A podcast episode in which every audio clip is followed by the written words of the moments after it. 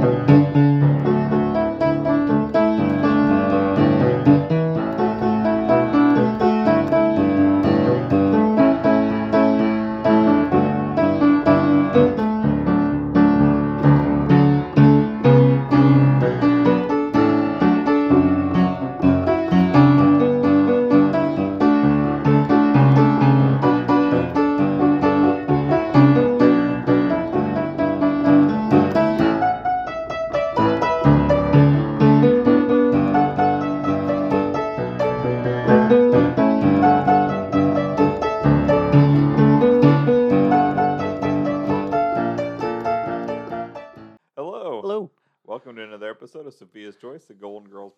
Glad to be here. I am Allen, and uh, joined by the author of uh, Healing the Monkey Within, No. Ski, That's me. and a man who has never been found guilty of intelligence, Brent. I think I was planning to do that the other way around, but it works out fine. yeah, exactly. I thought about introducing one of you as a man who's glad to stick his hand in a chicken, Uh-huh. and uh, I think this one would probably apply to ski more, but a man who uh, asks too many questions in the bathroom. Mhm. yeah. you know, the bad part about like being found not guilty of intelligence, Mhm. you know, is lousy double jeopardy. like, like, like you never get a second chance to prove yourself. Right. Like, I guess I'm just a dullard. well, well, today we are going to be going over uh, Golden Palace episode five, Yeah. or as uh, Brent and Ski like to call it, season eight, episode Yes. Five. Uh, Ebb Tide for the defense. Uh-huh. Uh, It's our first ebb tide appearance on the Golden Palace. Yeah. Do you know if there's any more Ebb Tides in this one season? don't I have all of them. Oh, do you? Really? Oh, okay. So yes, we got I was more ebb tide. hoping Are there two more? One more? multiple. Actually, let me. You want to go ahead and No, jump into it? no I'll, I'll be surprised. All right. Well, Ski is going to be doing our recap today. Correct. Um, I don't think I really have anything new to add prior to this episode. Do either of you two have any little updates or whatnot? I have a humorous story I can fill some time if you'd like. Yeah, go ahead. or I can it. save it till next week since he has four whole pages here. He goes through his relatively quick, and his Okay. pages are a little larger font than he typically has. Yeah. So I think we'll be fine. Yeah, better to and use And I've got it a little game for next week. So Oh, you do? Yeah, I've got a little time killer anyway. Okay. So cool. you can go ahead and do yours now. Um, so I was scrolling through the socials and I'd seen them before, but there were these Grateful Dead sneakers Okay. that, you know, I'd sort of had my eye on. And then they popped up in my feed that they were 50% off. Oh, And I was like, oh, sweet, you know, I'm, Yeah. I'm finally going to get those.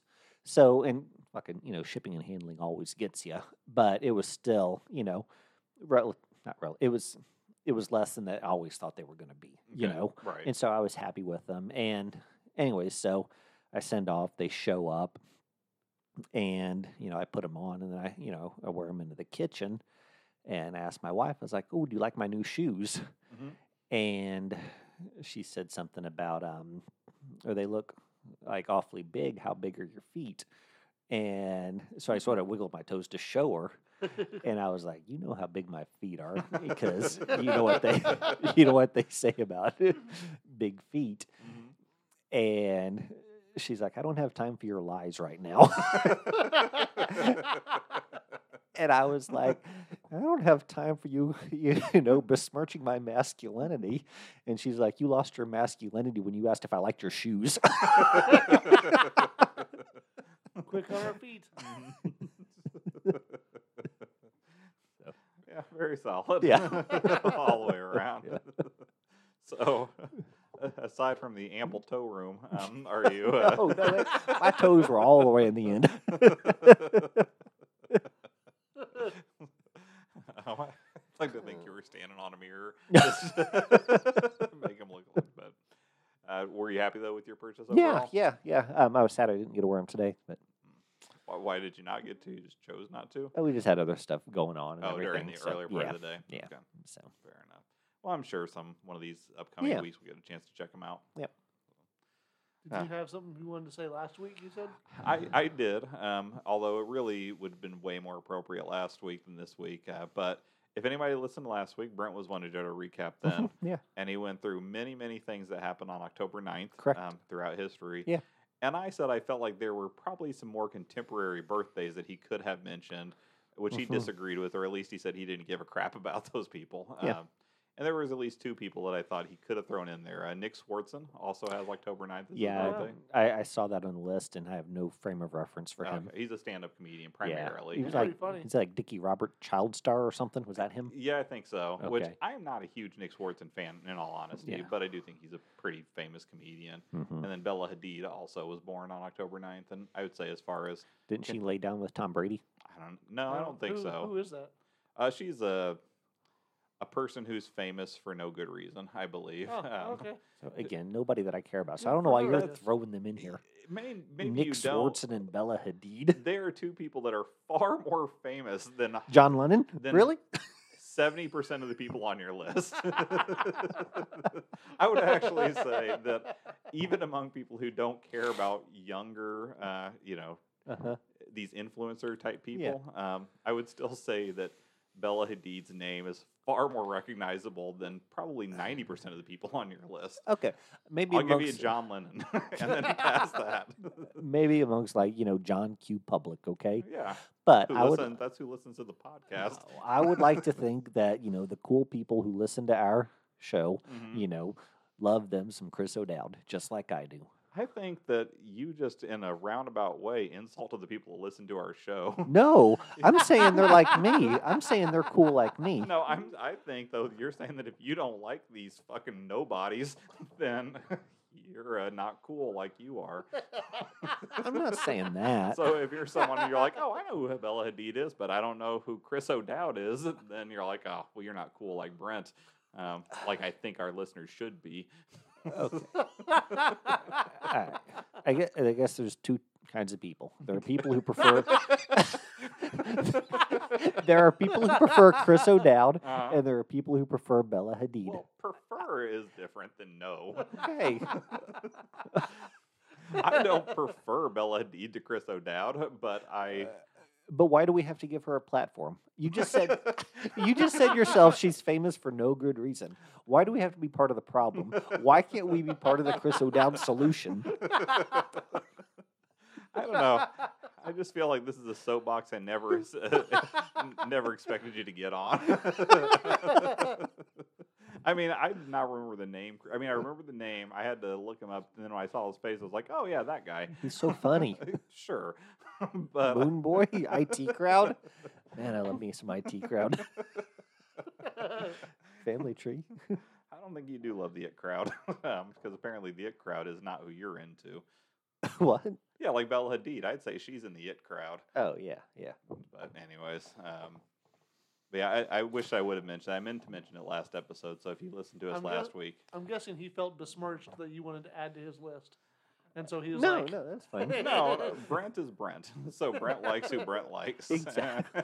So I would never like honestly if I if I was looking at a list of celebrities that Brent could have mentioned. And it was like he's going to mention hundred celebrities, and there was like some audio texts and people like that that you know no one had ever heard of who wasn't Star a huge fan of a specific band. I'd be like, Brent is definitely going to pick that person before he's going to pick Bella Hadid. Um, exactly. so Exactly. It's like former Secretary of State of Kansas. yeah. so, so yeah, none of that surprised me at all. But Yeah.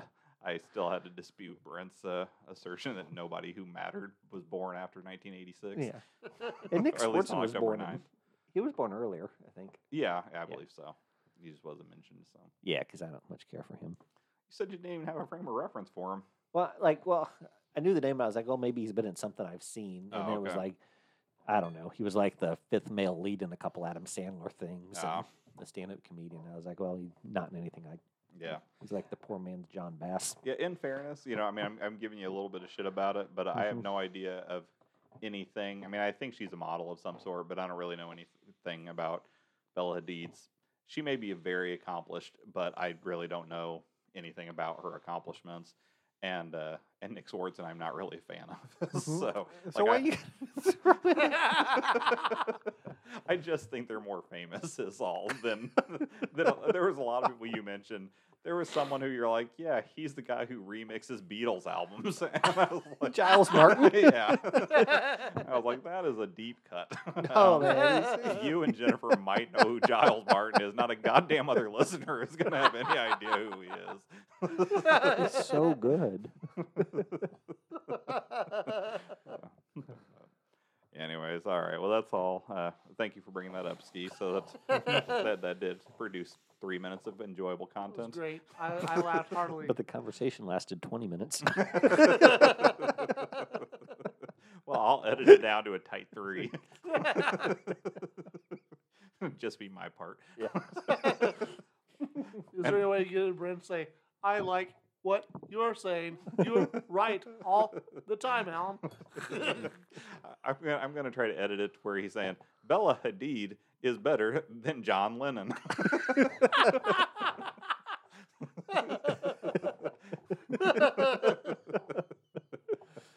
that could be our new intro. yeah. Uh, let's see. if we ever, if we ever like, this will never happen. But in, in a fantasy world where we actually paid an engineer, you know, to uh, edit our episodes, Uh-huh. um, paid an editor, whatever you want to call it, sound engineer. Um, it would be great to have them do some deep fakes of Brent, um, like cutting his different things together at the start of each episode. some very out of character stuff. We just give whatever uh, script we want and they'll just make it for us. Yeah, well, no, not that so much. Just more like it would be like a tag at the beginning of like what crazy thing is Brent going to say. Nothing that would be like uh, objectionable content. Um, you know, like the kind of stuff you say naturally. Right, but right. more Mhm. stuff that just Brent would be very out of character for him. Gotcha. You know, Yeah. but, like loving modern artists. Although he does love a few. You know, he, the Olivia Rodriguez or whatever. Did Mhm, fa- yeah. fan of Lil. Yachty. Yeah. mhm. Uh-huh. I love me some Lil Yachty. So- Um, she has a new album coming out. Oh, really? Yeah. Um, I think September or whatever. You planning to get that day one? You gonna be at the Walmart on No, when it no. drops? no, I mean I'll listen to it once or twice. I'm sure. Right. Um, yeah. So, anywho, um, as far as Bella Hadid goes, ski, in case you're curious as to who she is or what she's accomplished or whatever. I mean, she did just occupy at least a few minutes of my life momentarily. Okay. Um, so I think she's best known for you know being arrested and charged with a DUI, having her driver's license suspended for one year and given six months of probation. You know, ordered to perform 24 hours of community service and attend 20 hours of Alcoholics Anonymous meetings. That was her? Yeah, it was her. so, so yeah, I guess I stand corrected, Allen. Thanks for So putting now, her on our radar. So now, now I don't have to put in the thing of you saying Bella Hadid's better than John Lennon because you just basically said it with your description. Exactly. John, John Lennon, zero DUIs. yeah, exactly.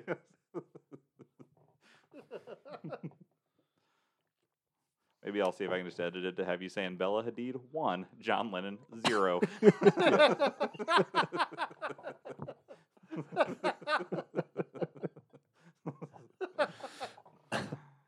Anyways, all right. Well, Ski, whenever you're ready to jump into your recap, I'm ready. All right, before that, though, as you said, the episode title is Ebb Tide for the Defense. Mhm. Okay. And I do have a little bit about the other previous Ebb Tides. Oh, okay. Very nice.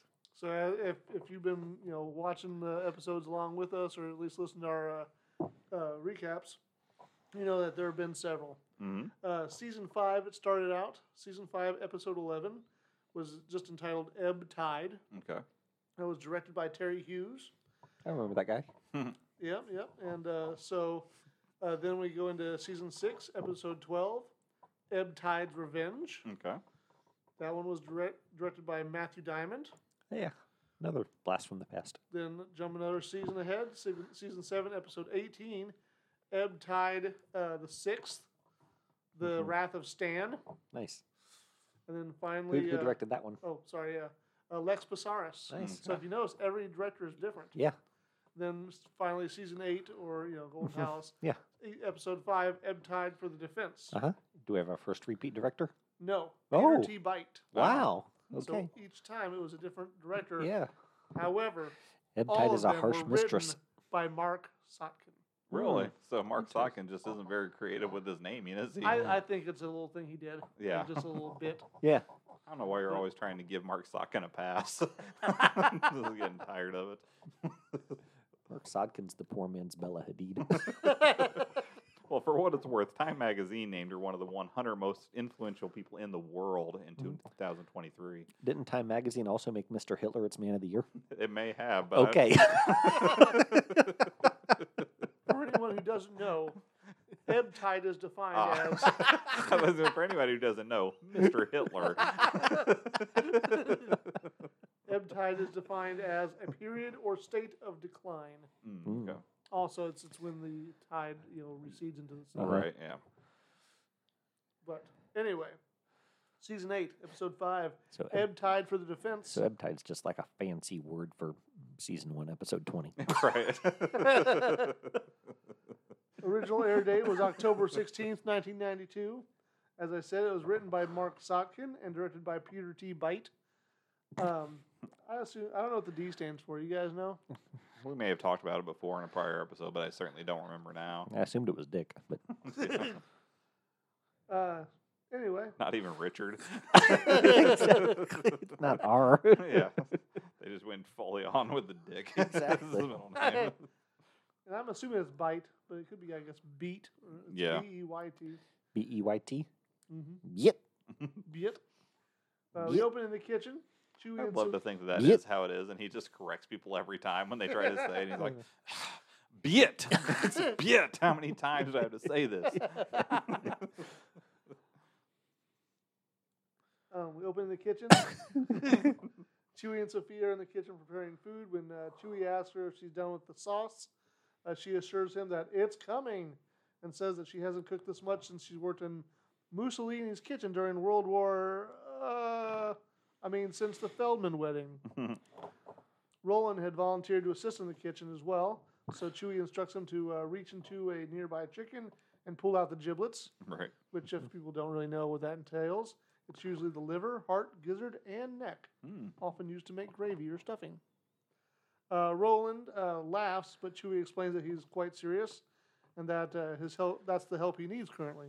Do you guys put stuffing in the bird, or do you do it in a separate dish? Or Separately, I mean, just I've had it stovetop both. stuffing. I've had it both, but I think it's usually out. Yeah, I don't know. I mean, I feel like that's kind of a traditional way for sure to Yeah. do it, but I do feel like that's a thing that's kind of dying out over time. keeps as- your boy, bird moist. How does it? Mhm. Your Boyd. Keeps your Boyd moist. That's what Grandma used to tell me. Back on Staten Island.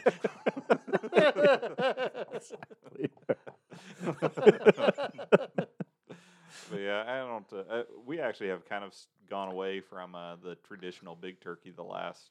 I don't know if it's been the last two years or just last year, and you doing turkey breast instead. Mhm. Uh, just because it's uh, just easier to deal with. Um, Turkeys are big. It'll take a long time to cook. Yeah, well, and the amount of people that come to our Thanksgiving is very. Um, it, it, I think there's been a couple years it's just been my mom and sister, uh, Mhm. or at least one year it was just my mom and sister, and then other times, even when more people come, they typically are coming as like after their. as a bonus meal. yeah, exactly. Mhm. So, you know, when we made the big giant turkey, it just well, and Liam doesn't eat it at all, right? no, he Does- doesn't eat it all. Gwen doesn't eat it at all. I don't all. say I don't so. think Gwen does either, did she? No, not really. Um, she's not a. On Thanksgiving, we make um, spaghetti. What we call it spaghetti. It's really rotini um, Mhm. with uh, pizza. You know, like spaghetti sauce. I mean, Mhm. and uh, garlic bread is part of the meal because Gwen does not like basically any of the uh, traditional Thanksgiving foods. And- Really? yeah. And so we're like, well, we don't want it to be a shitty day for her. That's her favorite meal. So we're like, Mhm. all right, so we'll make that Mm-hmm. as part of our Thanksgiving, Yeah. so that everybody has stuff they like. So that's one of our oddities. I have been uh, lucky enough to attend one of your uh, Thanksgivings in the last few years, hmm and I got some of the rotini, and it was delicious. Yeah, Yeah. It, it does well. It, it it works better, in my opinion, than eating something with spaghetti with sauce on it because it's just Yeah. a lot less of a pain Yeah, it ass. holds it on to better. Mhm. We um. So sometimes we, it just depends upon how it works out or whatever, but usually like the last few years, like we've ended up doing our Thanksgiving on like a s- different day, like the weekend before, the weekend after. Oh yeah. because that's when the kids were available. Um, so if it does work out that way, and so You know, it's just like you know me and Helena and Cassidy on Thanksgiving Day. Like we'll go to one of the state parks and eat there. Oh, okay. You know, because they always have like a nice you know Thanksgiving meal or whatever, hmm It's really and it's cool. always a lot of fun. Um, but we actually went, you know, the other day. Did I tell you guys this that we had dinner there a few weeks back? I think it was Mhm. like a day before we recorded, Oh, okay. but I don't know that it ever came up in conversation. I don't recall. I don't recall either. Anyways, so we went um, to uh, McCormick's Creek Oh, okay. and had dinner there because they were doing a special buffet that night of um, they called it um, state fair food, Mm. you know, but basically on their buffet they had um, you know, tenderloins and hot dogs and nachos and Oh, you know, um, awesome. Yeah. elephant ears and you know, Sounds just freaking wonderful. it was really really good. Like I ate my body weight in just fair type food or whatever. So That like seems like that could be a restaurant, doesn't it? Like a was- themed restaurant. yeah. I actually joked about that with uh, Nicole many years back. mhm. We should just have a restaurant that serves all, but like the the good versions, not like the crappy ones that Oh Mhm. well, sure. you Yeah. kind of get sometimes. Yeah. It was really good. It was a nice meal. My dad and I once went to um an all you can eat Mexican buffet hmm and it was just, you know, troughs full of, you know, beans and rice and tortillas and, and it was really good, you know, and we enjoyed it. Um and then like, you know, 6 weeks later it was out of business. Oh. Was that the one in Greenwood? Yeah, yeah. It's right by James's house, actually. Oh, okay. Yeah. It's, yeah. I know which one you're talking about. Yeah, I yeah. never got to go there before it was Mhm. out of business. Maybe if you would, then exactly. they might have lasted another well, day. like Yep. shortly before that, it was a Chinese restaurant. Yeah, it was was a Chinese right? buffet, Yeah. But originally that location um it was a La Bamba's. Really? Oh, Okay. Yeah, um, back when La Bamba's was like competing against Chi Chi's for that kind of, Okay. you know, quote unquote fancy you know, yeah. Mexican food or whatever. And I worked at that La Bamba's Oh, Oh, cool. for a while when I was in high school.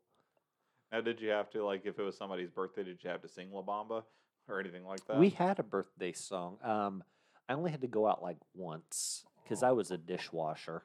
And so I was usually filthy and wet and Right. everything. And so, like, they told me to start, like, everybody has to Are come you out. still a dishwasher? Yeah, I mean, just at home, just not professionally. Well, I Yeah. just figured that's why you normally were filthy and wet when you showed up to the Yeah. podcast. Well, so like when I start, they're Different like, reasons now. yeah. yeah, you have to come out and sing the birthday song, whatever everybody does. Mm. And I was like, okay. And so like the first time it happened, I went out there, and then they're like, no, you don't have to, because I was you know sopping wet and sweaty and just guacamole all over my vest, and it just. Because like you got that hose thing and you squeeze it, and Oh, it shoots the water, and beans fly in your face, and it's just yeah, yeah, It'd be funny if a restaurant had like a really like in depth, like almost operatic birthday song. Right. Yeah. the barbershop quartet four part harmony. People on yeah, people who are hired just for that purpose. Like you know, we expect this harmony to be perfect, and you're going to be doing this on your own time. Mhm. Yeah, exactly. All Wanna well, you jump can- back in? Yeah, you Yeah, can you can. continue. All right, so Roland tell uh, Chuy tells him to stick his hand in that bird, and he says no. And uh, but he says that's really what I need. Roland tells him though that there's no way, and there are three things that he won't do. Number one, squish bugs. Uh, number two, answer guys in the bathroom when they say, "Hey, does this look normal to you?" Mm. And number three, stick his hand into dead chickens. Saying nothing of live chickens, I noticed. Yeah. Yeah. Chuy finds that the claim that he doesn't squish bugs rather incredulous. Roland tells him, no, no, no. He sim- simply shoos them away, right? Like kind of does the hand motion. yeah. Then Sophia stomps on what I assume was a bug and claims that apparently she shoes them as well. hmm They need to clean that kitchen. Yeah. Right? Yeah. It's not the place that you want to be having the bug joke set. Yeah. I thought that as well. Yeah. Uh, not letting this concept go, though, Chuy asks if he wouldn't just squish and flush a spider if he saw one in the bathroom. Uh, Roland then details a horror scenario in which the spider did not die, Mm. uh, but held on to the side of the bowl, and then it hides and plots revenge while healing. Mhm. Then, when you sit down one night in the dark, it gets you. Mhm. Then you will end up standing up in the bathroom asking some guy, "Hey, does this look normal to you?" You know, I, I- the joke I guess was funny enough. Like as far as the three things he wouldn't do, and, and Mhm. his whole lead up, you know, the callback to it. Then when he got to that part, Yeah. At the same time, though, like that's one of the more suspension of disbelief things that I feel like has ever been asked of me by the Goldens because I have never had somebody ask me if something looked okay to them in Yeah. a bathroom Not or once. Yeah. anything of that nature. I mean, Yeah. I would say it's unusual for people to try to talk to you in a bathroom, Mhm. um, but certainly not Yeah. in that capacity. Hey, capacity. stranger, Yeah. come look at this thing on my body. yeah. Yeah. Anyways, I guess So- Roland uses different bathrooms than the rest of us. Liberace style. yeah. Yeah. All right. So, um, you know, many years from now, you know, if our wives have passed on or whatever, hmm and you know, you do happen to get a bug bite down there, Sure. like, would you ask one of us if it looks normal, or would you just die with it? I mean, if I felt really concerned about if it looked normal or not, I'd go and see my doctor. Uh huh. Um, I would not rely on either of you to, to to a have the knowledge or b give it the thorough examination necessary to make the determination.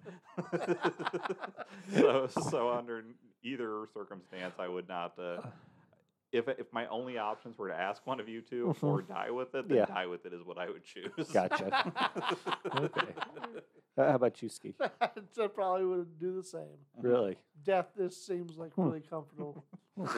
Okay. So what are you? do- Anytime. The do you- Lord can just take me. Yeah. Do you have something you need to show us? Is that what you're trying to no. jump around to? Well, It's not that I have a significant other I can show her. Oh, okay, yeah.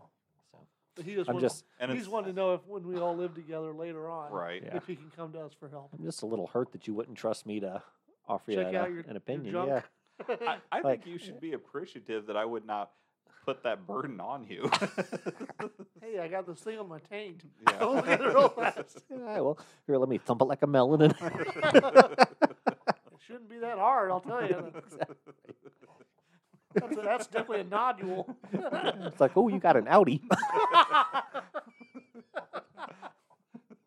I wasn't sure if that was like Brent accusing, you know, accusing me of being attracted to him. Like it shouldn't be that hard.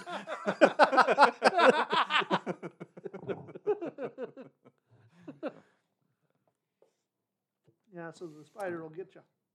Yeah. Gonna get you, get you, get you. Meanwhile, Blanche answers the front desk phone and speaks to one of multiple lawyers that are guests, uh, someone named Mr. Burrows. Mhm. Uh, don't believe that really plays in later, does it? Mm, I don't think so. Um, what his name was? Yeah, No, I don't think that's a. unless that's the guy they try to later uh, talk to into uh, sharing a room, which he never gets named, I don't think. Um, I thought he did get named.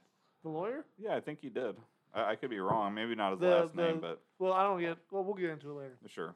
It wasn't a name I recognized from a city bus or a park bench. It was a Saul, but he better call. yeah.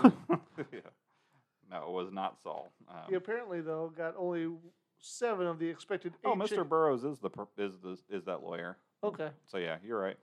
I'm wrong. Uh, apparently, though, he only got seven of the expected eight chicken fingers in his order. The man threatens to sue over this issue, and blames comments that many of the lawyers visiting have uh, made similar threats, not necessarily related to chicken fingers. Right. She assures him that she would love to give him the finger and asks Oliver to run a chicken finger up to uh, his room. I think it was 215, if I recall. Okay. Tell you what, though, those are a hell of a chicken fingers. If Chuy's back there slicing up a chicken to make them. Yeah. yeah, they're all freshly. Exactly. Freshly fingered. Yeah. exactly. Like if I had a choice between like eight frozen chicken fingers or seven freshly Mhm. cut, Well- I'd take seven freshly cut. You Oh, know, you know it's not being done, though? Roland's not the one fingering him. That's true. He is not. He refuses. He does. So if you were if you were cutting up a chicken for those purposes, would you say that you were fingering a chicken? I wouldn't think so. Okay. Why would you? I don't know. Well, because you're cutting it into fingers. So yeah, I think that would be hmm. a, a reasonable hmm. reasonable Okay. way to describe it. Yeah. Anyway, He Rose- has no time for your nonsense. I'm This sure he a- has some of an his easy own transition. later. He- Yeah. He has an empty house to get home to. Yeah. I do. I That's- know. That's weird. Uh, Rose enters the lobby and comments that. Uh, what? Nothing. I didn't say anything. Thought you made some weird gesture. No, no, no. It's just imagine you going home. It's like, ooh, there's the red book. Every man's best friend. It's like, I sure am glad they sent me that postcard.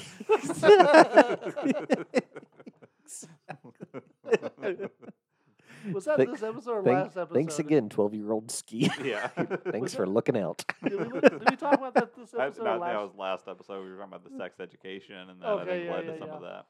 Oh, speaking of which, Mhm. last episode, Mhm. um, Don Cheadle Yeah, played piano. he did. Apparently, he is a, a savant when it comes to musical instruments. Really?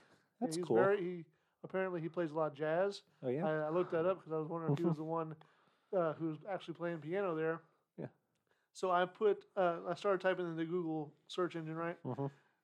Uh, does Don Cheadle right? Mhm. And that's all it took to get does Don Cheadle play piano. Mm. Oh, nice. Uh, it was like the third or fourth one down or Oh, something. okay. nice. But uh, yeah, apparently other people looked it up, Mhm. possibly in connection to that exact same episode. Oh, maybe he's done it in other things that he's acted in as well. Possibly, yeah. Jamie Foxx can play piano.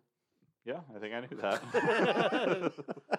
But apparently he says uh, he loves uh, music even more than acting. Nice. I wish he could make a go of it. Uh, uh, that's something he has then with Tony Stark. Mhm. Uh, Robert Downey Jr. plays piano. Oh, does he? Yeah, he did a piano album.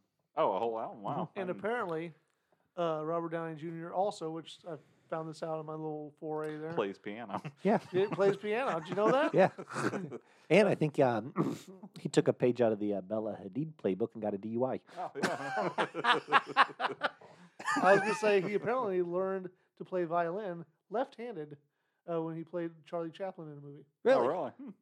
I think um, Jamie Foxx played violin in that Robert Downey Jr. movie, Oh, really? The Soloist. Is that what it's called? I thought it was cello. Well, did he do it left-handed though? Uh, I don't know if it was left-handed Okay. or not. What? I thought he played cello in that movie. Was he a cellist? I thought so. Oh, I don't know. I've not seen it, but I've seen bits of it. Yeah, I, don't thought it was a vi- larger instrument, is all. I don't know. I thought it was violin. I could be misremembering it. I only saw it the one time. I don't know. I feel like this uh, conversation has grown stale, and we should move forward. Back to the recap, folks. Dang. Say what? Dang. Anyway, so yeah, we so Oliver's gonna run the chicken finger up to uh, Mr. Uh, Burrows. Uh, Rose enters the lobby and comments that she hopes that they never host another con- uh, convention about personal injury lawyers, stating that they have been driving the other people in the hotel crazy. So it was a two-string violin, is Oh, what he was playing, but it looks like a cello. Oh, Like it's a big cello-looking instrument, but it's technically a two-string violin. So we're both right. very but, cr- but Brent wants you to know that he's more right because it is called a violin. I wouldn't have known. Thank Yeah. you for the uh, correction, sir. Oh, that's okay. Always happy to correct me. no problem at all. Some weeks it's why I show up. Indeed. so, you know, Rose is worried because, uh, you know, the lawyers are driving all the people crazy. She says she's just happy that they're leaving on the 6th. Blanche then corrects her and says, no, no, to the 9th. Rose insists that, no, no, she's correct, showing Blanche her Scenes from St. Olaf calendar. Mm. Uh, Blanche points out that the calendar, however, was upside down. Rose is astonished, though, to see the, sw- the salmon then swimming upstream, not downstream as she first thought, and uh, comments on how horny they look. Mhm. Immediately regretting her mistake, she tells Blanche that they have a big problem. Uh, assuming that the lawyers were leaving on the 6th, she had recently took, uh, taken a reservation for a group of judges that were to arrive on the 8th. Blanche responded that they'll be overbooked, and they are already strained for help as is as is, as it is in the kitchen. Mhm. Rose asserts that there must be a solution for just one night. Uh, then a man named Reuben uh, walks in and tells them that uh, he is a chef and is responding to a job ad that they need help in the kitchen. Uh, Blanche looks over his resume very briefly. Mhm. Looks like she even un, like he's not dressed real formally. He's just like in street clothes and stuff. Yeah. Which you know I would think for an interview you might dress up a little bit, but Yeah. he has no interest in that. Walks in and hands her what I think is a folded resume. She looks over it very briefly and then sends him right to work. Right. I think she's like, "Can you count to eight? Okay, you're hired." Yeah. Because Chuy's having trouble with that at this point. exactly. Yeah, she says Blanche looks over his he gets resume. to Siete, and then all bets are off. uh, but she states that he's very well qualified and then directs him to go into the kitchen and tell Chuy that she wants him to start immediately. Uh, she then adds that uh, when the calendar is up, oh, Rose then adds that when the calendar is upright, it shows a herd of live cows. Uh, the man, which I thought was a good line. yeah. Uh, the man walks into the kitchen and announces to the group that Blanche hired him and he's ready to work. Roland tells him, uh, "Welcome aboard. Stick your hand in the chicken." Mhm. Chuy re-enters the room from the back, sees the man, and tells him to get out lest he cut off his ears. Mm-hmm. Roland asks Chuy if he knows him, and Chuy responds that he caught the man in bed with his now ex-wife.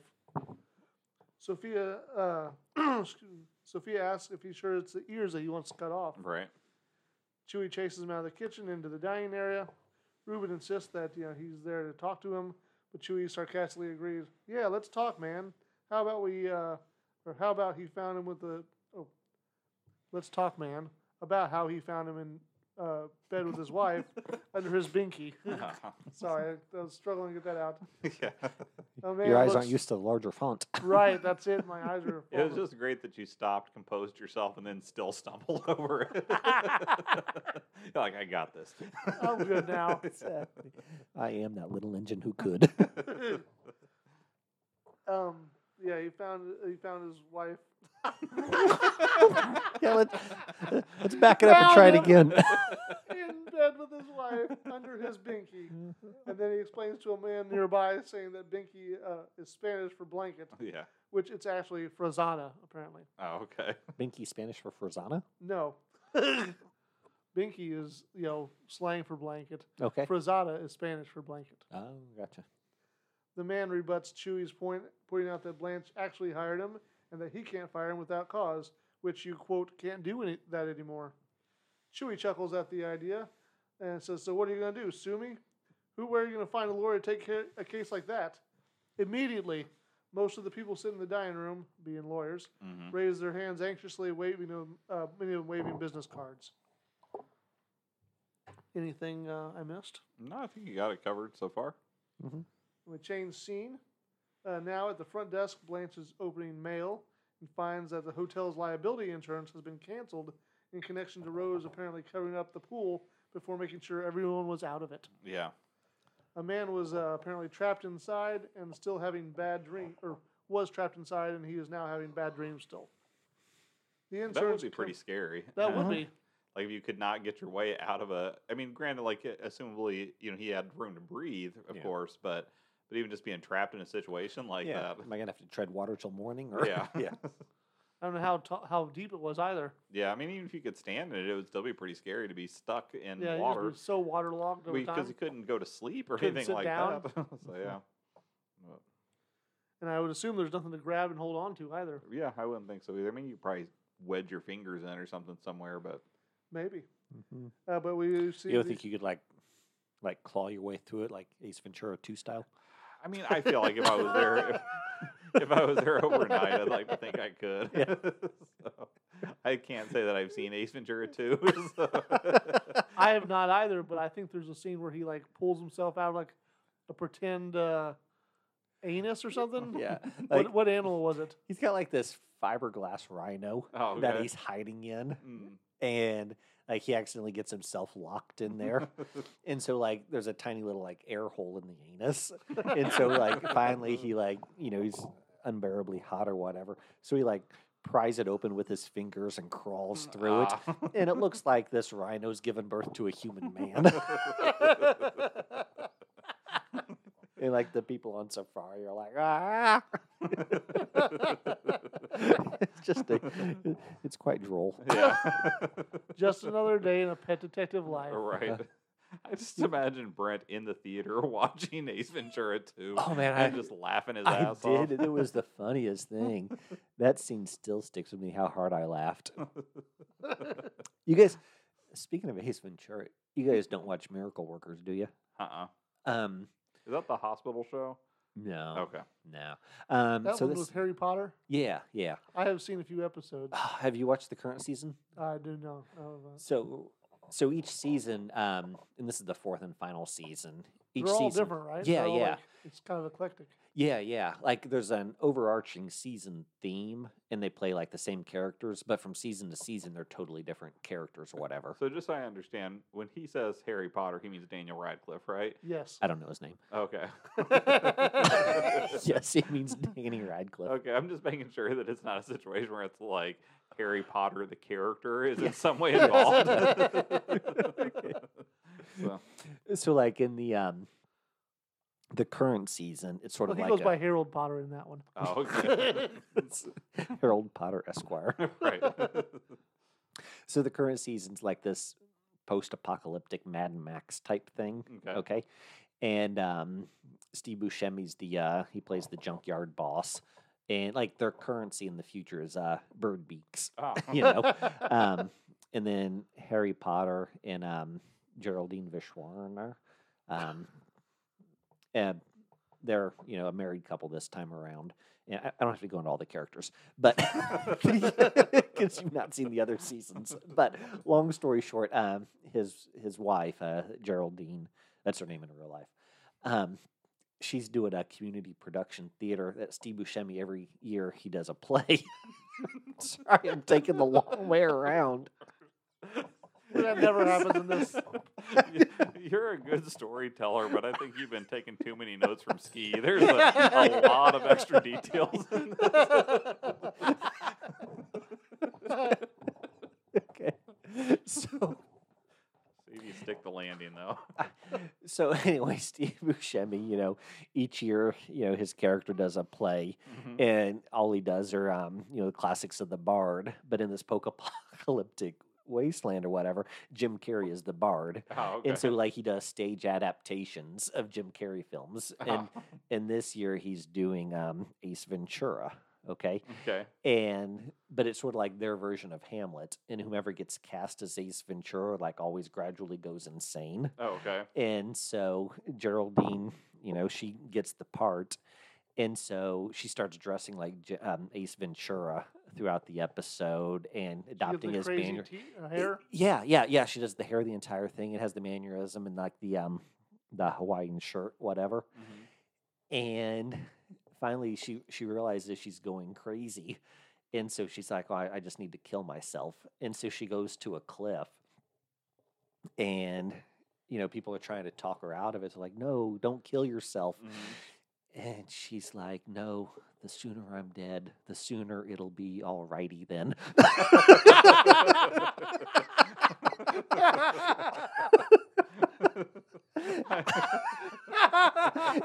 It was just one of the funniest things I've seen on anything this year.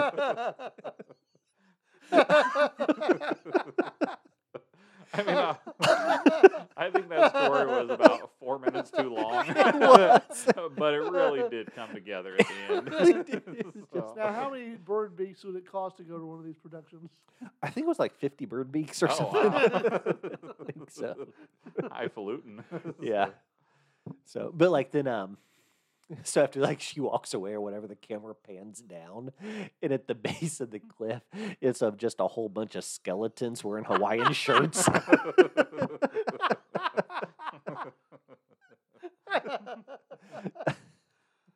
So it's it's a, just good writing. yeah, it Yeah. But nah, I just love that so much.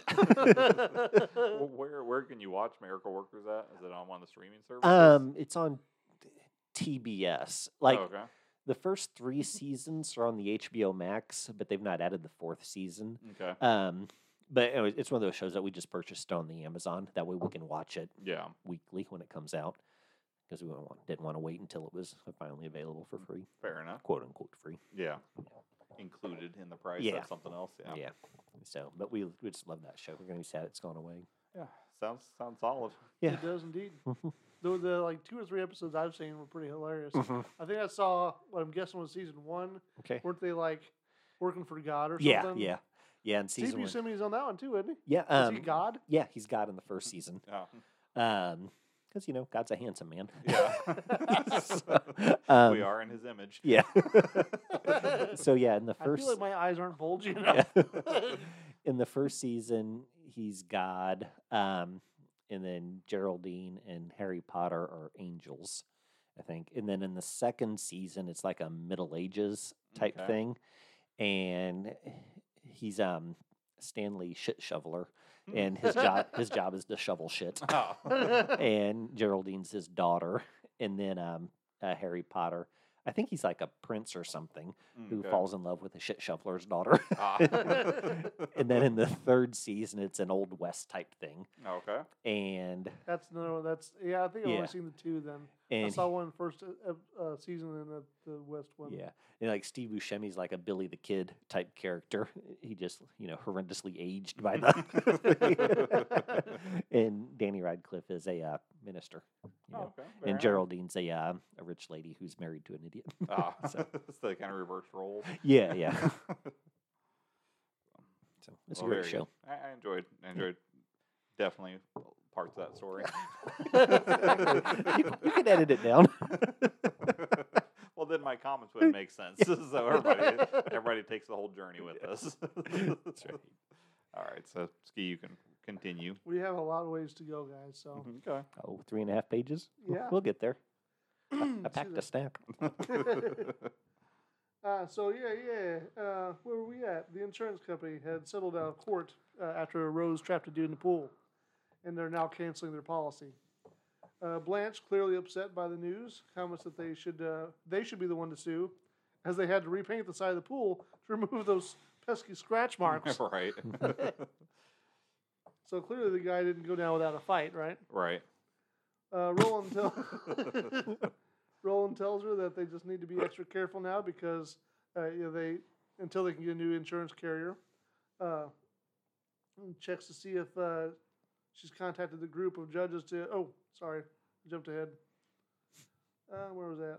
I lost my place. Man, I'm like really off my mark today, Uh, guys. just go and start over. she says they should sue because they had to repaint the pool. Roland tells her they need to be extra careful because you know, until they get a new insurance carrier. right. uh, a single court case could cost them the hotel, Mhm. right? Because obviously, if you don't have insurance, things go real bad real fast. Mhm. Blanche and Roland exit from behind the desk when Rose arrives in the lobby.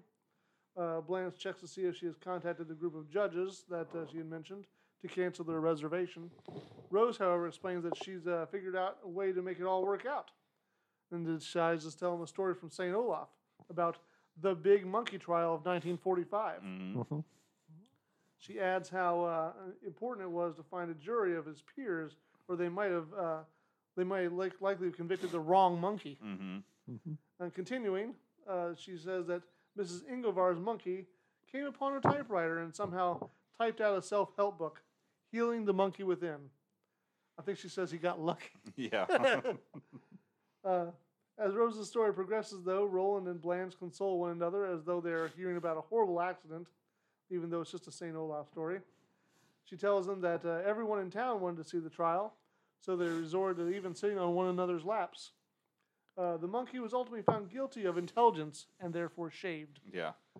Mrs. Ingovar then got rich as she took him to carnivals as a man from Mars. Mm-hmm. Thoroughly confused by this, Blanche begs for a point to that story. Rose tells her the moral of the story is hey, if you want to make some money, you shave your monkey. Yeah. Isn't that what your wife does? yes, it is. Well, she doesn't shave, Oh, ooh, She, She waxes. waxes. gotcha. but there is a place called the Naked Monkey Yeah. that is uh, does vag waxing. Yeah. I think it's right between like the little kids like swim lesson place There is one on the south side, and yes. the and the crumble cookies. yes, it's right there. You're exactly right. There's one on the north side, too. Gotcha. Have you ever had Nicole wax you? No. Oh, I don't know. It seems like something you would let her practice. Uh, I think she did do a strip on my arm one time to show Oh, me it didn't hurt. I still don't care. Like she was like, "It's not gonna hurt you," and then she proved it to you. And even after you found out it wasn't gonna hurt you, you still wouldn't let her have her way with you. yeah, no. Really? I don't have any interest in getting waxed. But but it's something obviously she wanted for you. That's too bad. he is an insensitive lover. I, Yeah, really I is. very much love my wife. I do many things for her, but that is not one of the things I have offered up. I thought he was going to say, I very much love my pubes. That- apparently, he loves them more. yeah, I guess so. If they're going to be gone, they'll be by my hands, by golly. It's, it's something, it would make your wife happy. I don't know that that's true. I It couldn't hurt. Yeah. It could, though. No, it- it- she proved it to you. It's not going to hurt. on my arm. I mean, she's an she's an expert in her field. Exactly. Are you guys trying to convince me to get my junk Yeah, shit yeah. I mean, I'm just saying you shouldn't be It's no reluctant. skin off your back. Yeah. Elsewhere, I don't know. Let's just leave it. It's not happening. I'm just saying that if your reasoning for not doing it is because you're afraid it'll hurt, I think that besmirches your wife's uh, good name as a waxer. because, I have no desire. and to your own done. masculinity. yeah, So, in in all ways, You guys can go ahead and think what you want. I mean, I think you've I proven am our indifferent point. either way. Okay. Yeah, I mean, uh, she For she your sta- wife. She st- she sta- she stated a preference that she had for you, and you're like, nope. I think I don't think she ever says that she has a preference of that. Hmm. But it's something she would enjoy or prefer. I think she would enjoy it only in so much as she thinks that it would be funny in the act of doing it.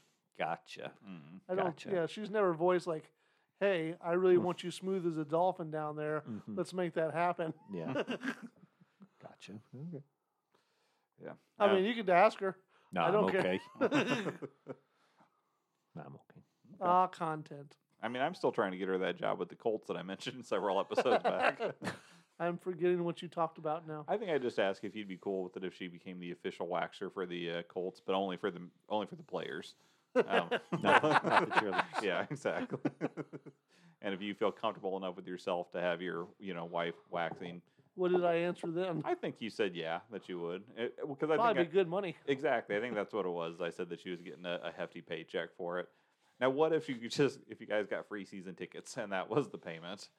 That was the only payment. Yeah, that was the only payment. Depends on how long it takes, I guess. Where are the seats at?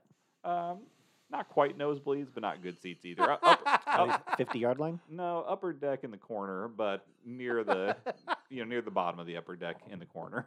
I bet she wouldn't do that, honestly. You mean she wouldn't like want to use her time to do that? yes. Yeah. because I, don't mean there are she'd- like 53 people on that roster, so that's a lot of waxing time. It would be a lot of material too. I'm, Mhm. I'm guessing she would probably spend more in time and material. How much does the material cost? Um, for 50 people, uh, quite a bit. For one person, like I don't know. I you don't know, know. what's I, a kit cost? I would have to ask her. Well, I mean, I think that it's like there are the these pieces of paper they stick on. So there's that, you know, that probably come in a pack Yeah, of a bunch like for a small yeah. cost, relatively. And then there's the wax itself, but I don't think it comes in a kit. I think it's just like a A can. Think yeah a can of wax that, you, that then gets Yeah. melted or whatever. so, um, so yeah, but it, that would probably be a little bit difficult to break down per person. Uh, Mhm. you'd have to probably do some research on It would that. definitely depend on the person too. Because Yeah. some more people, are, some people are more wax or more. More waxy than others. More waxy.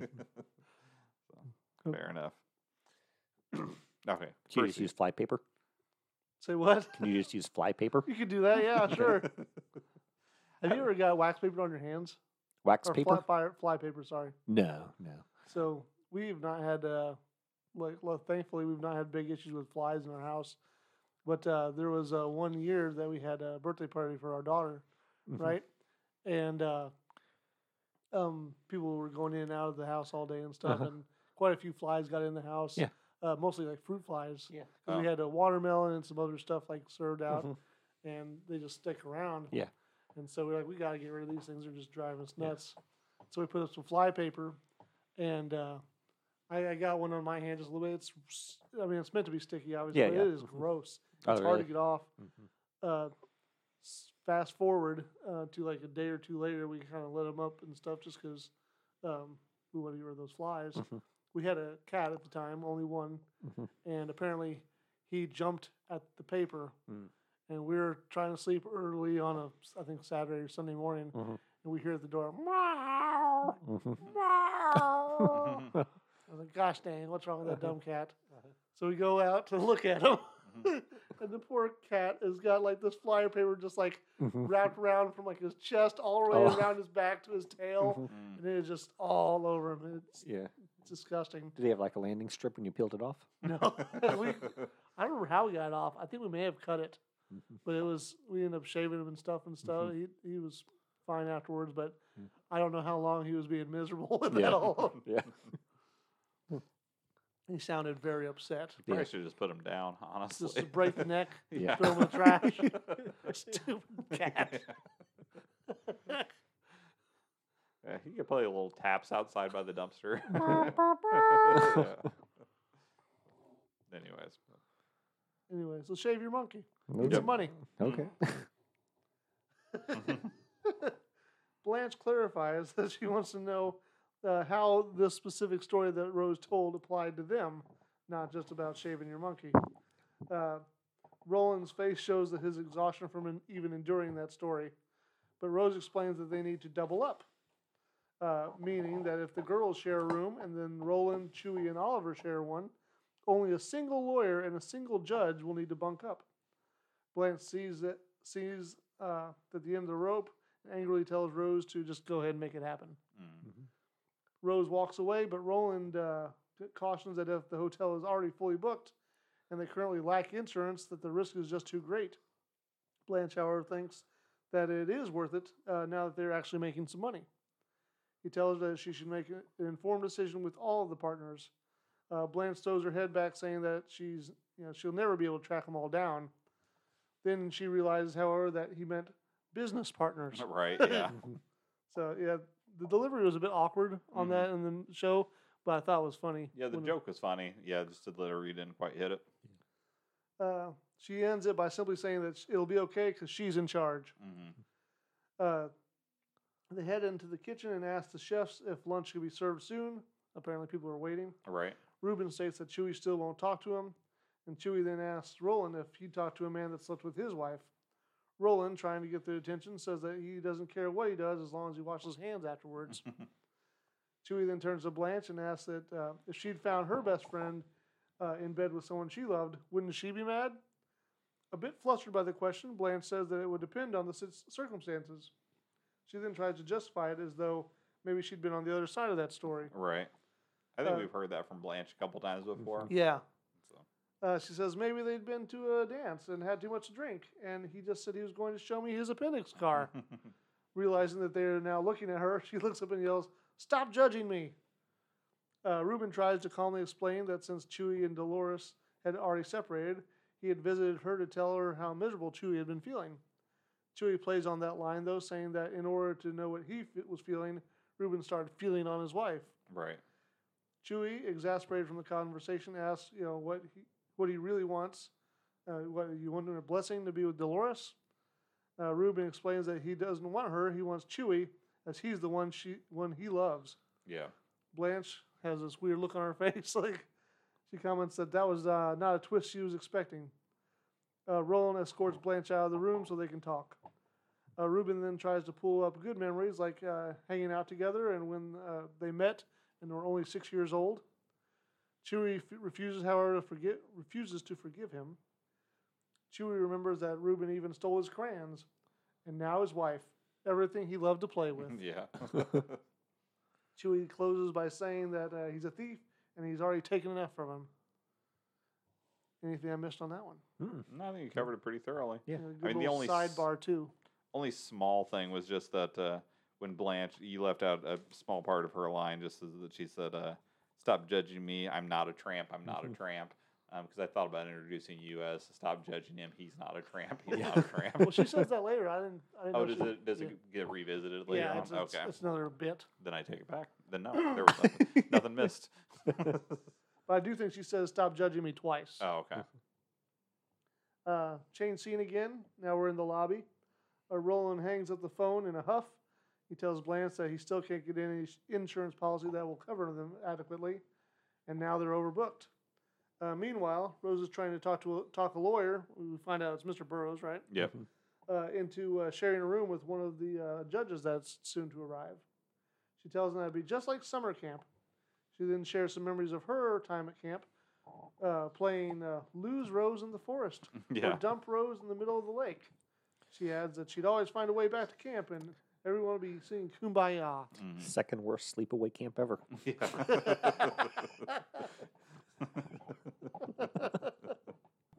Have you seen Sleepaway Camp, Ski?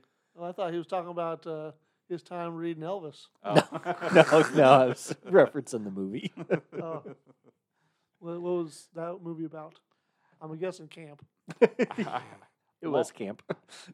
Long story short, at the end of it, like after you know your typical '80s horror type movie with lots of people getting killed, Um, Oh, is it is a horror movie? yeah, it's a horror movie. Okay.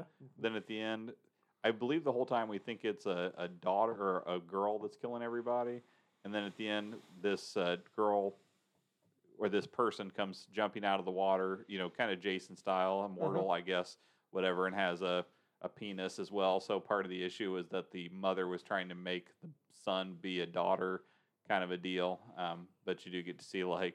Uh, you know, a, a small naked body jumping out of the water. I believe at the end of the at the a end little of the movie. treat for the audience. Mhm, Yeah, exactly. You, you said sleepaway camp, and my first Mhm. thought was like Parent Trap or some like Yeah. Ah. movie. So yeah, I was like, eh, could be a bad movie. I don't know. Yeah. yeah. Uh, but he first tells her the no way, but Blanche tells him that it'll be free, you know, the lawyer, Mhm. uh, which wins him over. Uh, she tells him that he'll be sharing a room with a Mr. Angel if he agrees. yeah. Just then, some gruff looking men in biker gear throw open the front doors. Blanche tells them that uh, she's very sorry that they can't help him as they are booked solid. One man explains that they already have reservations. They are the judges of Jacksonville. Yeah. and he uh, apparently spoke to, while looking at it writing on his hand, a woman named Rose. Clearly intimidated by the group, Lance quickly points uh, Rose out to them and says under her breath to her, Get rid of them. Rose, nervously but cheerfully, tells the men that she uh, made a mistake and overbooked the establishment, adding that someone would have uh, to room with him, pointing to the lawyer on the couch. The main biker says that sounds like fun. Rose insists that, oh no, it wouldn't be because he's a lawyer. it's a little insulting, right? right. Yeah. But the man says that's even better because he hates lawyers. Yeah. Uh, Rose gets behind the desk and asks his, for his full name.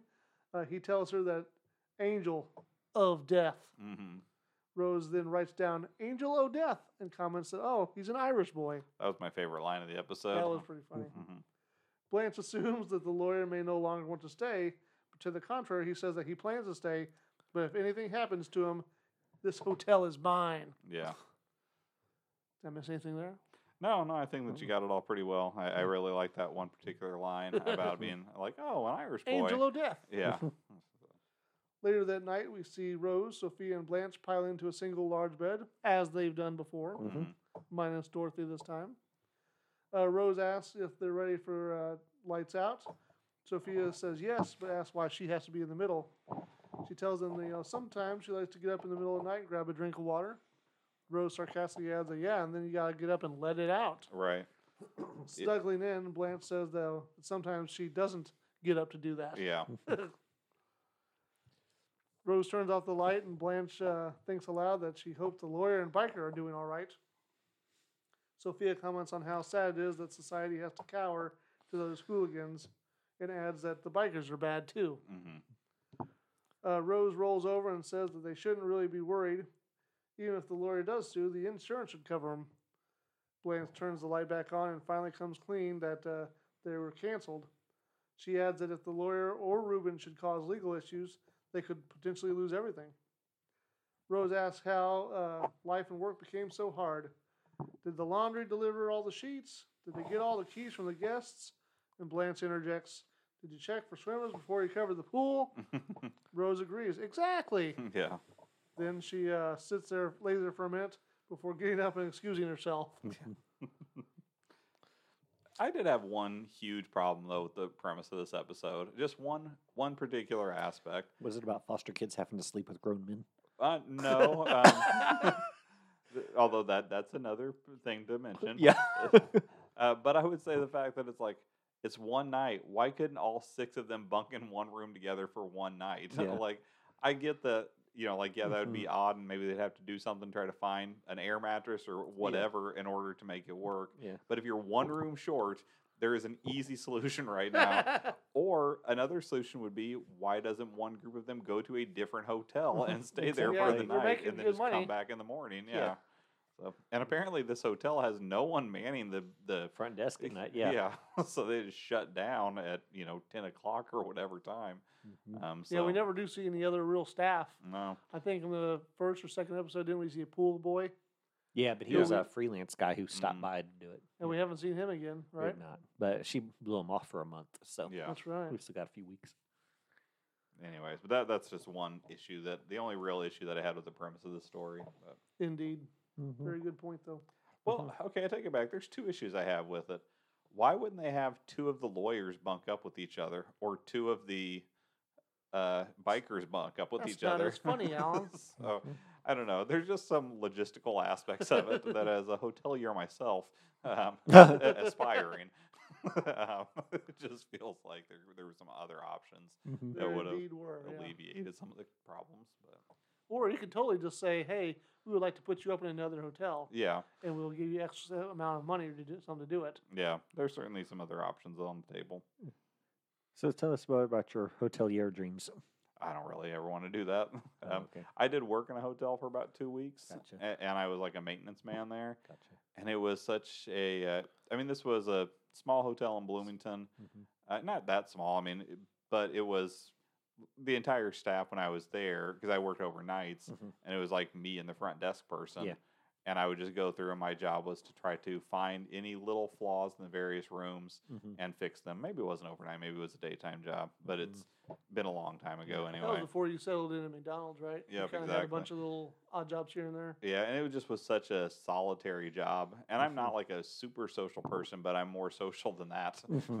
and Yeah. it was just depressing. I mean, it wasn't as depressing as when he worked in that factory. Yeah. Yeah. it wasn't as fruitless. I did get paid for it. Uh, so it was more fruitful than podcasting. But anyways, go ahead, Ski. So yeah, no, I actually do have, have no desire to own a hotel. That's good. I was going to say, you watch Hotel Rwanda one time and you get delusions of grandeur.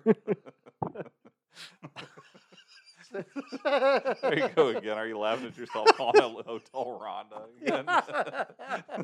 again? yeah.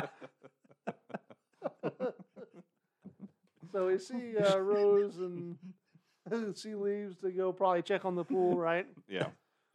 Then we see Roland, Roland, Oliver, and Chuy in the shared room. Roland I is pro- doing. I pronounced it puberty last week. yeah. That's how I always call it with my kids. Ah. does it make you feel a little less uncomfortable? It does. it does. And it guarantees they don't come to me with questions about it. Like, the bastard even can't know even pronounce it. yeah. it would make me uncomfortable if my because it also sounds like you're trying to say it like a little kid, like like oh yo poobody. Yeah, that would definitely make me even more uncomfortable about Yeah. talking to my dad about it. Does Whittle Allen want to talk about boobies? That was a little extra for you. Mm-hmm, yeah, a little preview. Anyway, so we see Roland, Oliver, and Chuy in their shared room. Roland is doing push ups, and Chuy is counting along as though he's doing them as well on the opposite side of the bed. After reaching 50, Roland asks if they should switch to sit ups. Chuy agrees, but decides to instead grab a nearby snack. Roland begins to count, but realizes quickly that Chuy isn't actually working out. He continues to count aloud, but looks over the bed. Uh, when he gets to eight, Chuy says that he already did. Do we have time for another little small story? yeah, of go ahead. course. Um, so I did not have a very good week this week as far as like, you know, going to the gym or exercising or whatever. Oh, okay. Um, like I went a few times, but just nothing to write home about or whatever. And then Friday morning rolled around, and you know I was heading to the gym, and I was like, you know, pretty much this week's been a you know a wash. You know, I shouldn't really try that hard when I get there. And then tomorrow, meaning Saturday, today, you know, I Mhm. was like, I'll you know have all the energy I need, and I can go for like a really really extra long run Okay. and I'll, you know, make lemons out of lemonade. And I've done that before if I have sort of an off week or whatever. Sure. Then I just go extra hard on the one day I do get a workout. It's it, it's good, you know. Um, so I got to the gym yesterday morning, and you know I was just sort of half-assing it or whatever. And this little old man comes up to me, and he's like, "I'm teaching a core class, you know, at um 5:45 if you're interested." Oh, okay. or no, at six fifteen. He comes up to me at five forty five. He's like, at six fifteen, or if you're interested. And I was like, well, how long does it last? And he's like, it's just a half an hour. And I was like, okay, yeah, I'll be there. Um, and so you know, I'd planned on leaving before then, but I was like, God, I'll stick around an extra half hour to do this dude's class. Sure. And the dude was like fucking seventy or whatever. And you know, I know I'm rambling, but basically, dude kicked my ass like with all these core exercises. like fucking Jack LaLanne in here. Exactly, really. It, it was go time. so, so anyways, I woke up this morning. I was amazingly sore from yesterday. That thirty minutes with that Well, old hey, man. You, you, you did what you said, sought out to do, right? I know, but then Work that ended being like my one good workout for the week, and I was too sore today to like reap the benefits from the previous lazy days.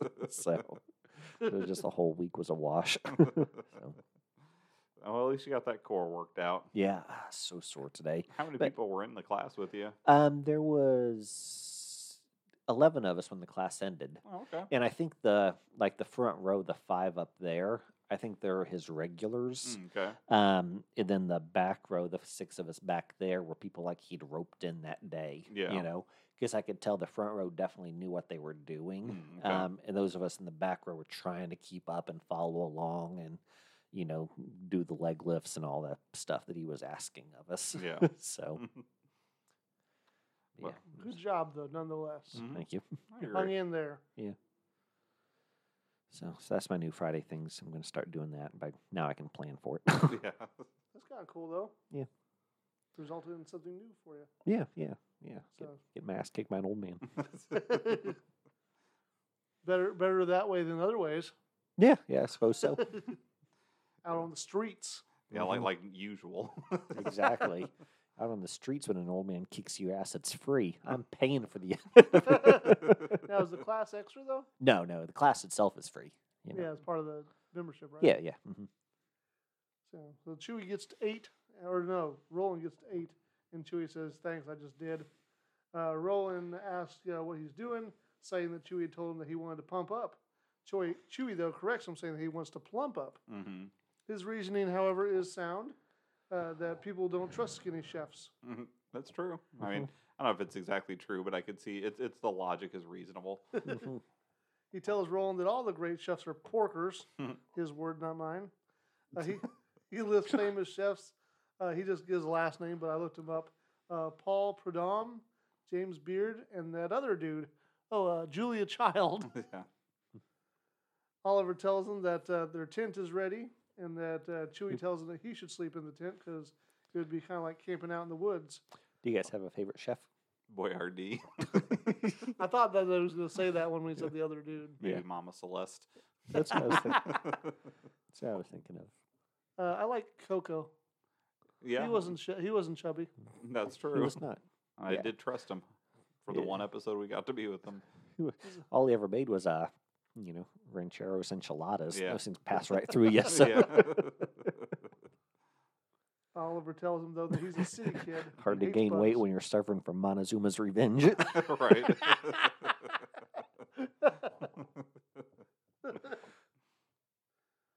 and a revenge it is. Mhm. But uh, he says he's a city kid and he hates bugs. Upon hearing about the bugs, Roland says he's definitely not sleeping in the woods. But ends the debate saying that they are grown men. And I think he even says strong grown men. Right. Yeah.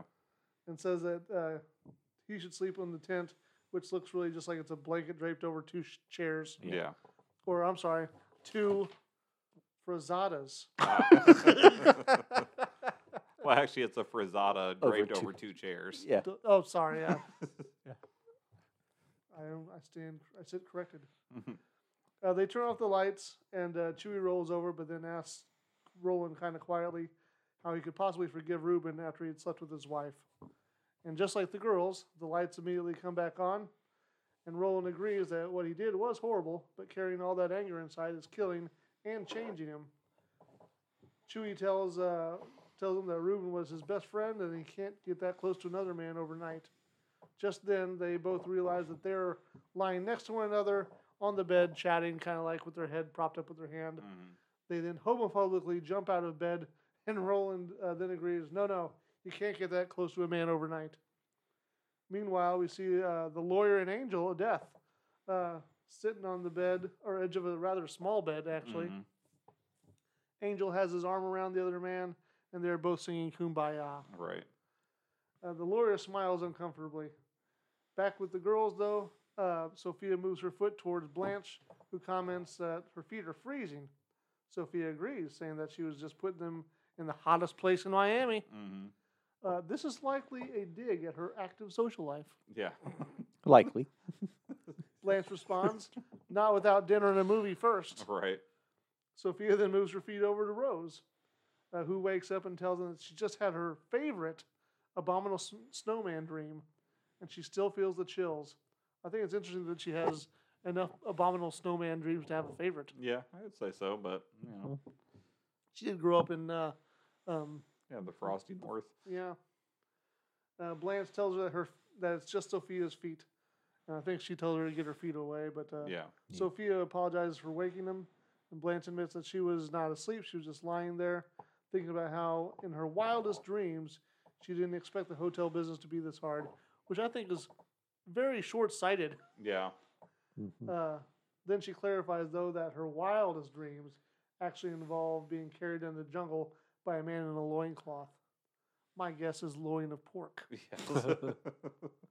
Actually, she didn't specify leopard skin. pork, Yeah. But uh, that seems less golden to me. Leopard skin pork. Le- le- le- leopard skin loincloth. Gotcha. But you could you could color a pork loin, a Mhm. little, little marker or something. Right? Mhm. Mhm. Uh, Sophia says that she hasn't worked so hard since uh, her father's dirt farm in Sicily, which produced dirt. Yes. Uh, Rose then gets up and makes her own little pretend tent. Blanche seems exasperated by her childish fun, but Rose asks them honestly how many more times in their lives will they have a chance to play camp. Uh, this, however, strikes a chord with the other girls, and they get up to join her.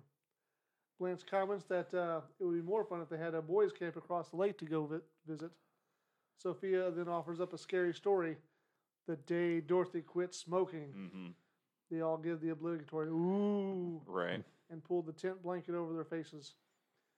Uh, we again check on the lawyer, who's now wincing but getting a tattoo from Angel. hmm Angel finishes and asks if it. Uh, see, it wasn't too bad. He looks down at the new ink on his arm and says he loves it. Born to litigate. Yep. I thought that was pretty funny. Yeah. Yeah. Solid. We uh, now change scene again. The next day, we see Chuy and Reuben in the kitchen cutting up veggies with rather large knives. Then they start to kind of jostle over tomato with the knives. Sophie enters and says that she needs a shrimp salad from the winner. Right. Uh, Chuy gets it for her. Uh, we learn that uh, Reuben is only there for one more night. And Sophia says that seems too bad. He seems like a nice guy, other than the sleeping with his best friend part, yeah. or best friend's wife's part. Uh, she takes the salad and walks back to the dining room while singing Kumbaya. Chuy pretends to cut an onion. I don't know if you, caught, you guys caught that. He's doing like like light Mhm. chopping motions Mhm. while rotating an onion, but cutting nothing. Ah, I didn't notice it. I am s- I said, noted I wasn't sure if that was supposed to be very obvious to the audience. If it was just supposed to look like it may have been a framing issue too, where Yeah, it it was supposed could to look be. like he was cutting something Mhm. offhand. Mhm. Uh, and Ruben puts down his utensils, admitting that you know he's not perfect, but he is very sorry about sleeping with Dolores. As a peace offering, he reaches into his pocket and hands uh, a pack of crayons to Chuy, saying it's a start. Yeah. Uh, he, Could have gotten the 64 box though if he really wanted yeah, to make a he got statement. like an eight. Yeah. And I don't know if you guys realize this. It looked like there was a sticker over the brand name, Ah. so I'm guessing it was Dollar Tree. yeah. Uh, he then heads for the door, but Chuy stops him, calls him back, and gives him a hug. He says it's not for Reuben, but for the old Chuy. Mhm. Just then, Blanche comes in and sees them aghast that he's chosen to forgive him. She says that back in her day, if a man caught his wife embracing another man, he'd never forgive him, even if it was an innocent New Year's Eve kiss with a family friend that she'd known for years. Uh, they look at her intently, and uh, she feels this, and she snaps back, "Stop judging me! I'm not a tramp. I'm not a tramp." there. She exits, and Chuy drops his head from laughing. Uh, one last ni- time, we change scene. And this is kind of like a post-credit scene, but like the credits hadn't quite run yet. So like the the credits in, uh, run at the very end of this. Uh, we see the next morning, Blanche is checking out uh, uh, Mr. Burrows, right? hmm joking, jokingly adding that uh, she hopes he won't be uh, suing them for any reason. He says that he enjoyed his night and continues that uh, every other lawyer he knows got into practicing law to uphold justice, Right. not for the money. Just then, Rose, Rose comes tumbling down the steps, and everyone rushes over to help her. Blanche helps her up and asks if she's okay. The lawyer hands, his, hands her his card. He's saying, if you decide to sue. Yeah. Rose says that she's fine and that she's an owner. The man says, "Oh, you can sue yourself. Are you incorporated?" Blanche tells him that they don't have uh, insurance, and then we hear a loud screech from outside, a car wreck, Yeah. and the lawyers all excuse themselves and uh, rush out the door. Rose tells Blanche that uh, she's not sure how he fell. She fell, but then Sophia meanders down the steps behind her and apologizes that uh, she didn't see her over the towel cart. All right. Sophia then keeps walking past the girls, but Rose asks if she uh, wants to hear the rest of the monkey trial story. Sophia says, maybe next time we're upstairs. and then we close, and that's the end. Very nice. Was there a post credit on this or what that, was that was the post credit. Oh, like, that's right. It was Yeah. like kind of in the middle, like yeah. the commercial was oddly timed. Yeah. All right. Well, we had a few guest actors in that episode. Uh, Billy L. Sullivan, he played Oliver for his fifth of eight times. Yeah. Uh, then we had a Gregory Sierra. He played Ruben. 139 titles for him. This is his only golden appearance. Uh, one episode of Star Trek Deep Space Nine. He was in uh, Growing Pains, Miami Vice, Hill Street Blues, 12 episodes of Soap, 12 episodes of Sanford and Son, which is where I recognized him from. yeah, same. and then uh, three episodes of Mission Impossible. And I wondered if you recognized him from your recent watching of that. Um, I've not seen him yet. Oh, okay. So I think I'm on episode four or five of season two. Okay. So Then but, we uh, he's not popped up yet. had uh, Christopher Collins. He played Angel. Mhm. Uh, 48 titles for him. This is only golden. A lot of voice acting work. Um, he did have, aside from this, uh, he did two episodes of Star Trek Deep Space Nine also. Mhm. Um, but he had his primary things was he was on a, a bunch of GI Joe, you know, Mhm. various the Yeah. cartoons as has well a as kind movies. of a gruff voice. I can see that. well, actually, he was a Cobra Commander. oh And- wow! Yeah, and then can you guess what Transformers character he played? If you think about Cobra Commander's voice, Grimlock. no, Starscream. That's what I was gonna guess. Oh, I wish I would have given you a Yeah. chance. I apologize. Um, oh, I did. I guess they didn't mention too. He was also on two episodes of Star Trek: The Next Generation Mhm. as uh, two different captains. Mhm. Um, but then he also had four episodes of The Simpsons in season one. Uh, season one episodes one, three, eight, and thirteen. And he's actually the original Mr. Burns. Hmm. So Wow. before Harry Shearer took uh, on that Hmm. that voice, he was the first one to play Mr. Burns. I wouldn't mind checking out the first Mr. Burns voicing and seeing what it sounds like in comparison. Yeah, yeah. Sounds like Walter Matthau.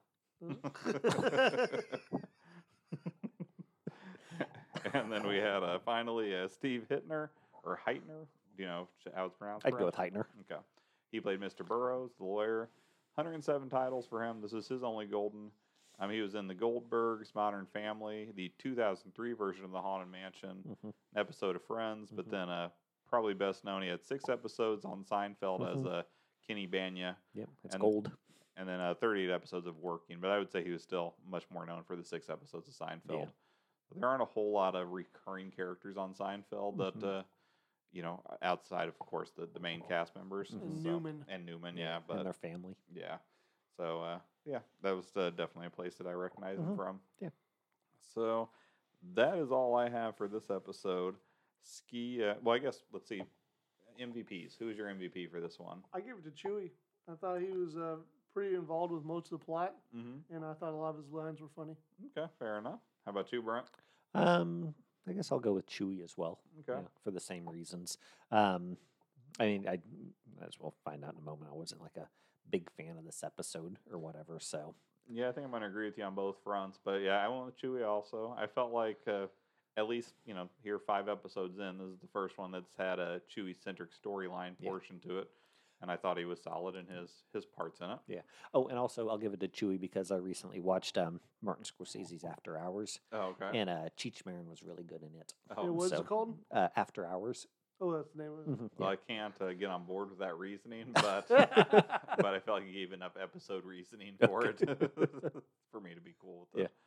So, uh, Ski, how many slices of cheesecake did this I one actually get? gave it six. I think I liked it. I didn't love it, but I, I did like it. Yeah. I said I liked uh, the most of the cast was well represented, Mm, yeah. and uh, give I it saw credit. the plot was the plot was fairly contrived, basically what you had mentioned earlier. Mm, But uh, that's fairly normal in sitcoms. yeah, that's true too. Yeah. How about you, Brent? Just three. Yeah. Like I didn't think it was anything special. Yeah, I gave it a three and a half. I, I didn't, you know, the whole thing with uh, Chuy and his friend Ruben. Mhm. Um, even though I like Chuy in it, Yeah. I, I didn't think that uh, it made a, a whole lot of sense to me for him to hold that grudge if they were already in the process of. I think if it was that big of a grudge, then it just should have been the the A story, and Yeah. you know they could have spent more than just two scenes talking about it. Yeah. Um, but yeah, overall, you know, between the between the suspension of disbelief on some of those multiple options, they would have had to deal with their problem, Mhm. um, and that it, uh, you know, I thought it was a little below average. Not a terrible episode by any means, but Mm, do you think? So you're the only one of us that has an ex-wife. Correct. If if something happened with So far, yeah, so far Knock on wood. the night is young. Um, exactly. but if uh, Don't know what you're going to find upstairs or in Tennessee. yeah, um, Would you be annoyed if she left you for a man who was clean shaven down there? She was like, I tried to warn you, buddy. if that was the sole reason, I'd be like, "Best of luck. I love you." oh, that's sweet. well, so if, if Ski or I either one became single, Uh-huh. do you think you would have, other than just your general objection to them as humans, Mhm. um, do you think you'd have an issue of it if somehow or another, Mm-hmm. through you know natural uh, processes, that one of us started uh, Mhm. became romantically involved with one of your exes? Mhm. Uh, no, I would not be a fan of that. But I mean, do you think it would impact our friendship, or do you think be like, yeah, I think it would. Um, not necessarily for that per se, but just me questioning your judgment. ah. I'd be like, what kind of decisions is this person making? Obviously, they're going off the deep end and they got themselves a running start. Couldn't you just look at it like they're in a place of pain? They're recovering from whatever caused them to be single. I got to give them a little slack for No. that. Hey, I mean, yeah, what if know, it's just a physical thing? Yeah. in fairness, your second wife was clearly you recovering from being single, um, Yeah. and so I think that you should give some slack to poor decision making under those circumstances. I guess, but yeah. Fair enough. I mean, you know, I think we. I guess I don't really know all that much about. I've never Mhm. met your first wife, uh, and I know enough about your second that I would never Mhm. fall into that Mhm. um, circumstance. Yeah. But, anyways, all right. Well, uh, that's all of our episode-related uh, content. But I notice there's still some more words on Ski's there page over there. indeed. So, do we have a little uh, a little correspondence from Dorothy, perhaps? Oh, long distance A little more dedication. than that this time. Oh, okay.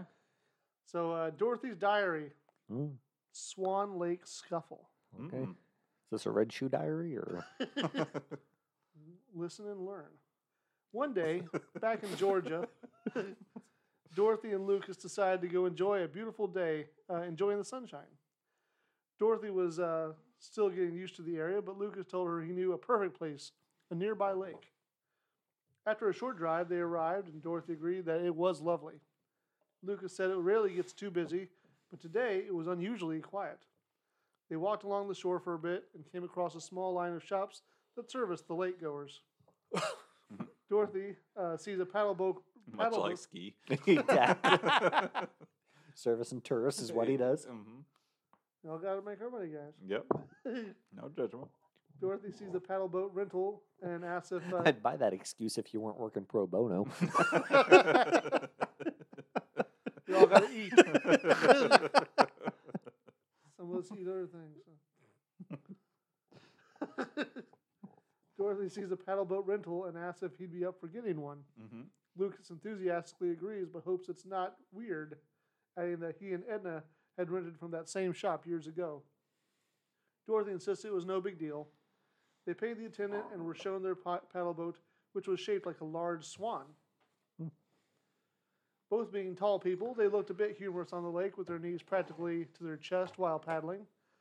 But one, but uh, no one was around to laugh except them, and a nearby flock of geese on the shore. Ah. Two geese were looking at them directly and honking loudly. You know what Dorothy says, the- you know what the honk said? What's that? That's a paddling.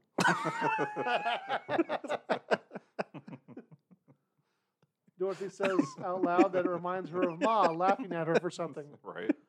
Something that she had no control over in life, but her own mother decided to mock her nonetheless. The geese became more raucous, and several others joined in them honking. A group of them waddled into the water and began swimming directly at them. Before very much time, they were right up upon the boat and still squawking as if they were mad. Dorothy pull, pulls from her experience as a teacher, explaining that normally geese are intimidated by swans, and this giant one would likely be terrifying to them. yeah. Lucas suggests that uh, they return to dock to avoid uh, a water brawl. He comes. he Nothing co- worse than a water brawl. It really is. He comes clean, telling his wife, "It doesn't seem possible, but I think they're mad at me."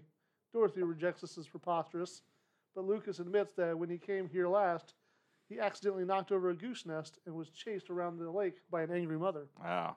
which looks just like this one. he tells her that the geese have excellent memory, a memory for vengeance.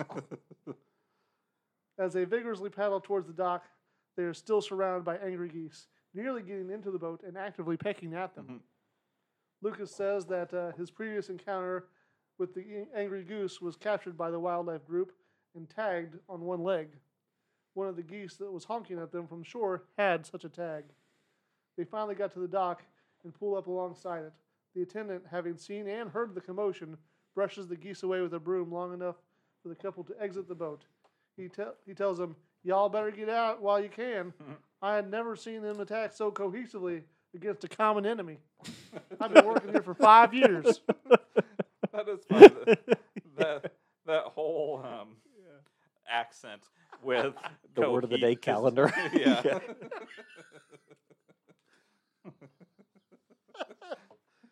It's just part of the, the charm. you know? right. Yeah. Yeah. Dorothy and Lucas quickly make their way to the car and get in. As they begin to drive away, they see several geese flying above. A giant goose poop Yep. lands directly on the windshield. The geese have won the day. Did you ever see um like geese fly in formation? Say what? You ever seen like geese fly in formation? Oh yeah, all the time. Yeah, they make like the like the V. V, yeah. Uh-huh. Yeah. Um, do you know why one side's longer than the other? 'Cause it has more geese in it. Exactly. exactly. The ones I see are always symmetric. Ah. Just equal number of geese on both sides. And if It's a- not, then you take out your uh, I hunting even it up, right? Yeah. They need a little less cohesion. right. That's a paddling. Yeah. But that's right. all I got. Very nice, Keith. Mhm. So that was that our. Uh, well, I guess that's our first edition of that, right? Yeah, I you- just kind of ad libbed the last one. I don't remember Yeah. exactly how. I, I remember I had tried to incorporate the Mhm. funny article Brent had showed us. yeah. Um, well, that was a solid one that you prepared for. Yeah, it's very nice stuff. I mean, Sherry will tell you that uh, she definitely thinks geese have murder in their hearts. Mm-hmm. She's not a fan at all. They're mean. They are. Mm-hmm. They have teeth. Do they? Yeah, like if you see like a close up of a goose geese goose mouth Mhm. or whatever, um, there's like a million tiny little razor teeth in there. it sounds rather terrifying. Yeah. the sharks of the land. Yeah. Um, I, I ran over a baby duck one time, and it still haunts me. oh, really? Yeah, like I was. Like its spirit haunts you, you mean? Like it- like nightly. Yes. Quack, quack, quack, quack. exactly. Shut up, duck. Like um, so I was coming around um a corner, and it was like um, like a, it was a twisty road or whatever, um, through an office complex. You know, like there are assorted parking lots connected to one another with like retention ponds on each Yeah. side or whatever. Um, um, and the road just sort of curved. Like there was no oncoming traffic or cross traffic or anything like right. that. Um, but you were still they wanted you to slow down, whatever. And Yeah. that's why it was curvy in that pattern. And I came around the corner, going the speed limit. I wasn't speeding or anything, mhm. but you know there was mommy duck, and then like her like eight little baby ducks following behind her and most of them were across and i just i didn't get cut over to the oncoming traffic lane in time and i hit like two of them Mm. and i saw in my rearview mirror like the, the mommy duck like freak out and like run back to them. Yeah. and i just felt so horrible and i still think about that every time i see it it's like damn i just ruined Yeah. that mom's day Well, that we couldn't end on a happier note, right? Yeah. the only thing though is that Brent changed some of the details of the story. It wasn't a duck. Yeah. It was it was a woman walking her octuplets across the street. it was a school crossing guard Right. Yeah. the teacher was like, "Oh no!" like I ruined her day. Oh well, I gotta get where I'm going. nobody wants to start the day with that much paperwork I I like to imagine though, like I know Brent said he was going the speed limit and all that, but I imagine like a Cruella de Vil type situation of him tearing down the highway, cackling as he goes. Somehow the lights just illuminating his face in that evil sort of a way.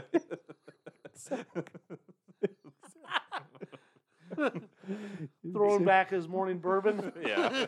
He sees he hits the duck, and then he hurries up and throws the car in reverse. And exactly. they were on the other side of the road. He Yeah. swerved to get him, right? right. All while being soundtrack to the Mountain Goats beat the champ. yeah.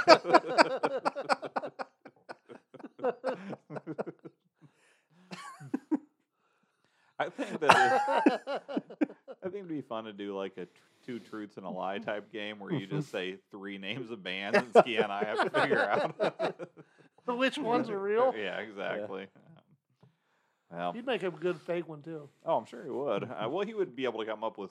He'd easily come up with two good real ones that sound totally fake. so. Exactly. Shuggy Otis, Johnny Otis, and Uncle Otis. So,